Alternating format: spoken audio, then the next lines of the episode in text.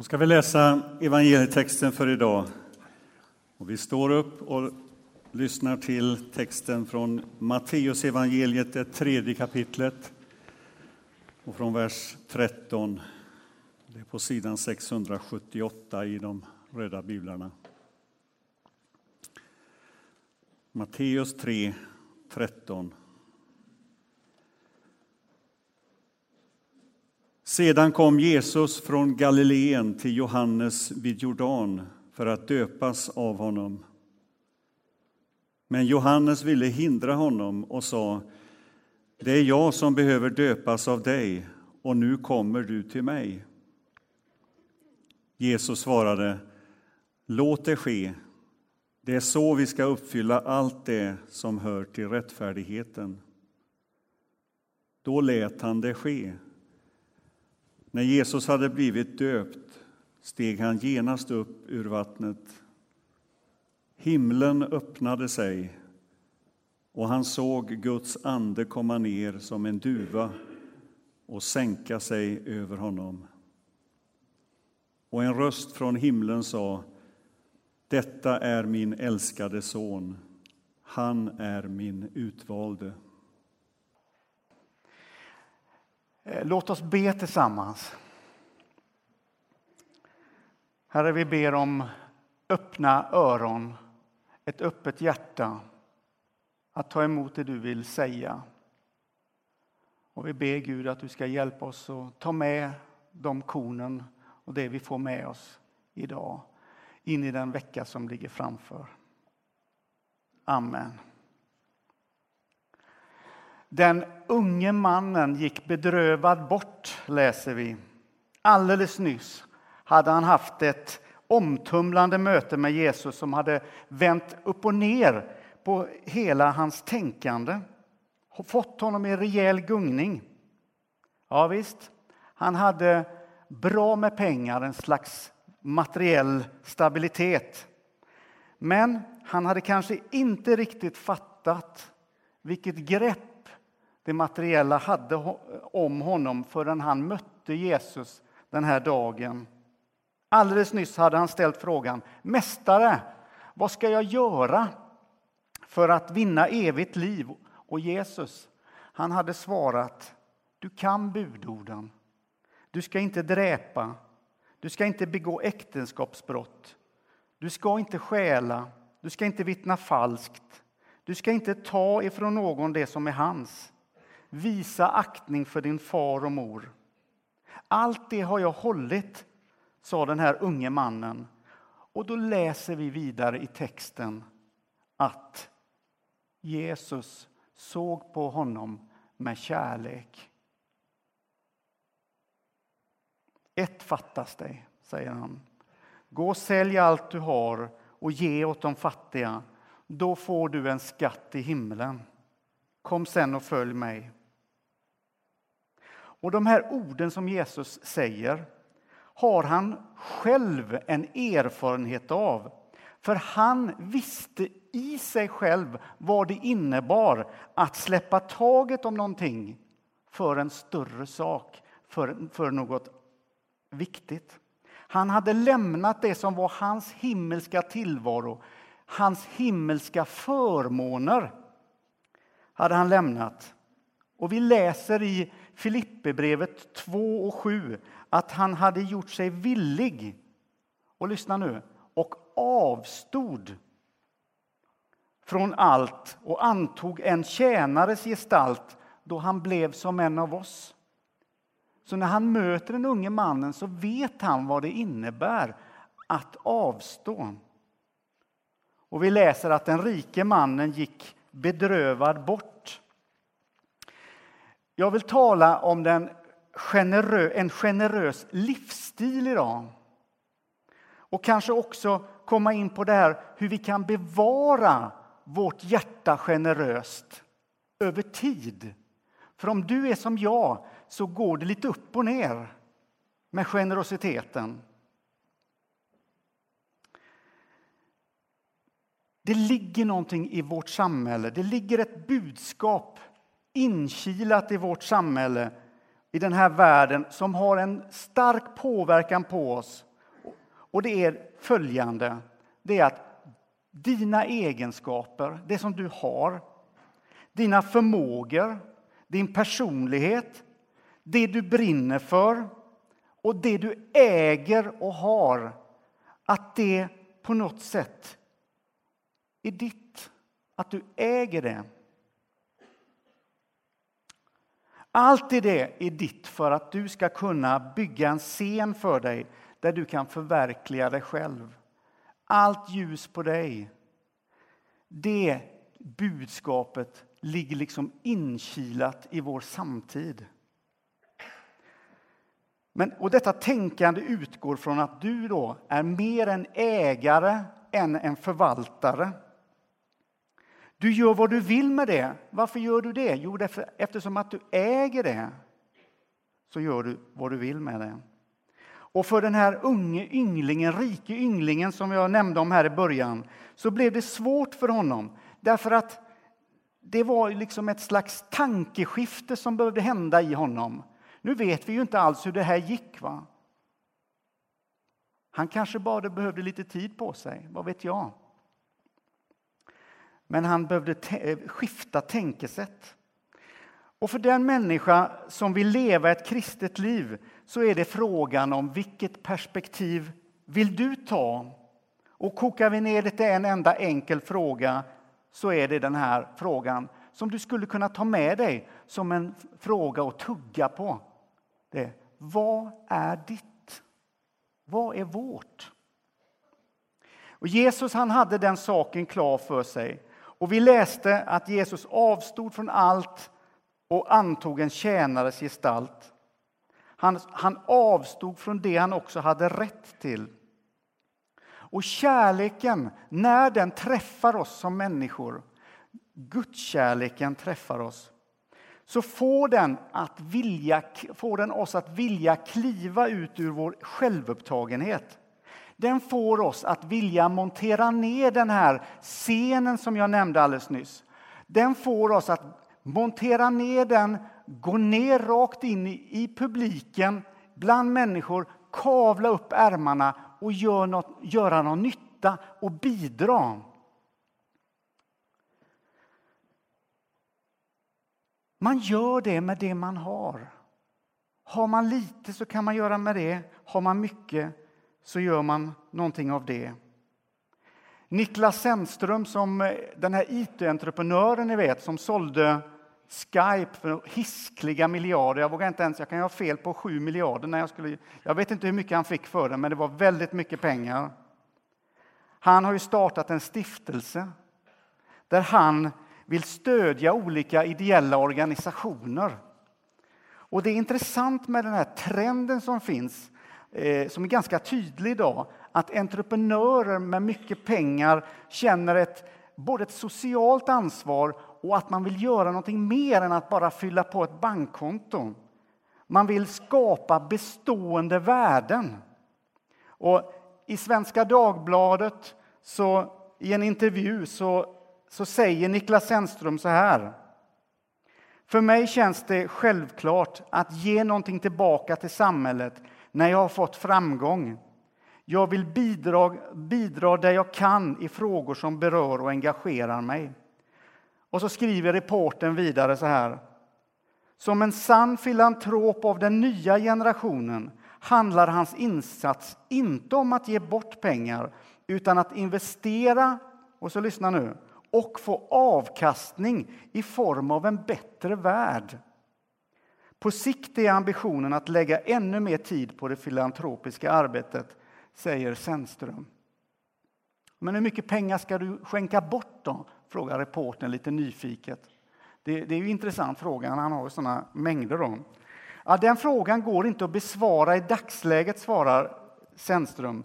På sikt vill jag investera en stor del av min förmögenhet i frågor som har substantiell positiv påverkan på vår värld som miljö, mänskliga rättigheter och fattigdom.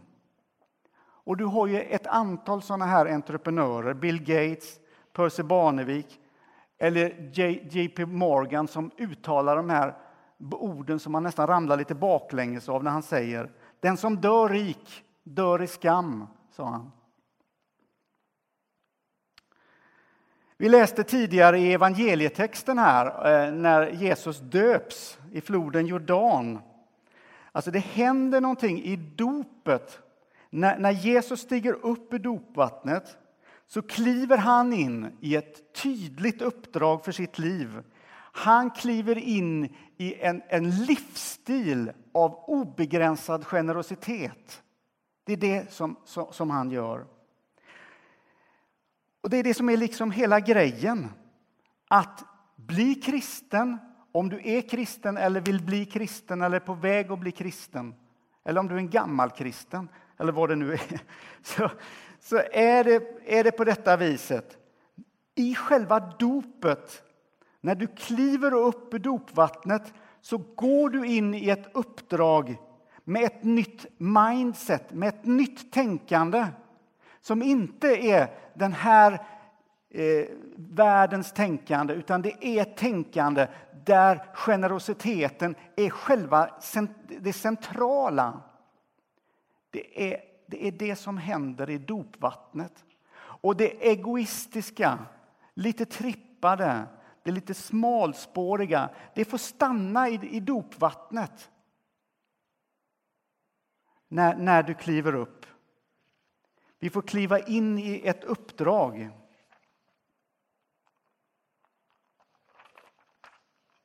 Idag har jag ett väldigt märkligt papper, inser jag.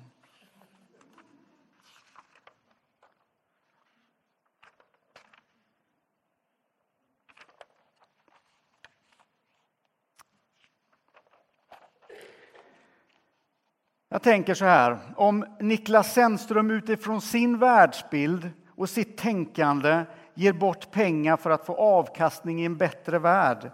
Vilken avkastning tror inte du att den kristna församlingen får när hon ställer alla sina resurser till Guds förfogande? Vad vill inte Gud göra med det som kommer i hans händer? Min bild av Gud är den här att om du kommer med någonting till honom så förmeras det. Därför att Gud är, i en, sån, är en sån karaktär, en sån, i sin person är han så att det kan inte hålla sig i samma format. Det växer. Så att om du ger så förmerar Gud det. Han tar det lilla du har och gör någonting underbart. Jag tänker på änkans skärv. Den där lilla skärven ville Gud göra någonting av. Ville han använda. Så att utveckla en generös livsstil. Jag, jag, tror att det är viktigt att ta beslut för hur man ska göra det. Hur man ska vara generös. Jag tror att man ska låta fötterna ibland visa vägen. Men jag vet också att bli en generösare människa är en process. Det vet ju alla människor som, som har provat. Att det går inte liksom bara på en kafferast att fixa. Jag tror så här, att Gud har en ambition med oss. Att, och det är att han vill hjälpa oss att inte hålla så hårt i saker. Att hålla lösare i saker. Att inte hålla så hårt i det materiella utan förlösa det så att det blir till nytta, så att det blir förmerat.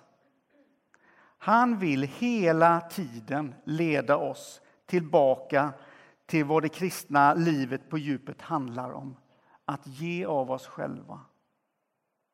Jag säger leda tillbaka därför att vi behöver ibland ledas tillbaka. Om du är som jag, att man en vacker dag inser vad gör jag här i tassemarkerna? Har ni varit med om det? Eller vad gör jag här ute i periferin? Jag måste söka mig in mot centrum igen. Sån är jag. Det händer ofta att jag sakta glider och, och, och perspektiven förändras. Gud vill ständigt locka oss och dra oss in mot centrum. Vad allting handlar om, vad det är med den kristna tron. Om du har hamnat i din kristna tro att den är här uppe, då har Gud en, en hälsning till dig. Och det är det att det är dags att skaka till lite så att poletten trillar ner i hjärtat. Och när den gör det, när poletten trillar ner i hjärtat, så börjar saker och ting hända i ditt liv. Dina attityder förändras. Din bild, på den, på, din bild av andra människor Eh, förändras. Din kärlek fördjupas. Och om det är så att du tror att du, att du kan göra det här på egen hand så kommer du gå bet. Du kommer sloka med huvudet. Du kommer känna att nej, det, jag fixar inte detta i egen kraft. Men när Gud genom sin ande, för det är det det handlar om. När Gud genom sin ande får komma in i ditt liv över tid, inte bara som en, liksom, som en eh, eh någon slags, vad heter det? Nej, jag tänker på en hantverkare, tänker jag, som knackar på. Den kunde du inte gissa. Det är bra att du är med. Jag uppskattar det. Nej, men som en hantverkare som kommer liksom mellan 10 och 12 och ska fixa någonting. Och du står där och släpper in hantverkaren och så står du vid någon dörrpost och kollar så att han gör sitt arbete. Och sen så säger du tack så mycket, skicka, skicka en faktura, hej då. Så, så tänker inte Gud när han vill förändra oss till en generösare livsstil. Utan han tänker att ge den här hantverkaren nyckeln. Låt han få finnas i ditt hus. Låt han få vara där i lugn och ro. Då börjar det hända saker i, i, i oss.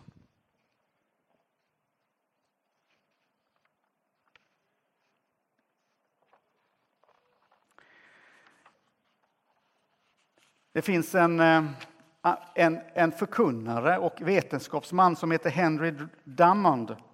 Han sa några tänkvärda ord. När du ser tillbaka på ditt liv så kommer du förstå att de ögonblick då du verkligen har de ögonblick då du verkligen levt det är då du uträttat något av kärlek. Jag säger det en gång till. När du ser tillbaka på ditt liv kommer du att förstå att de ögonblick då du verkligen levt är då du uträttat någonting av kärlek.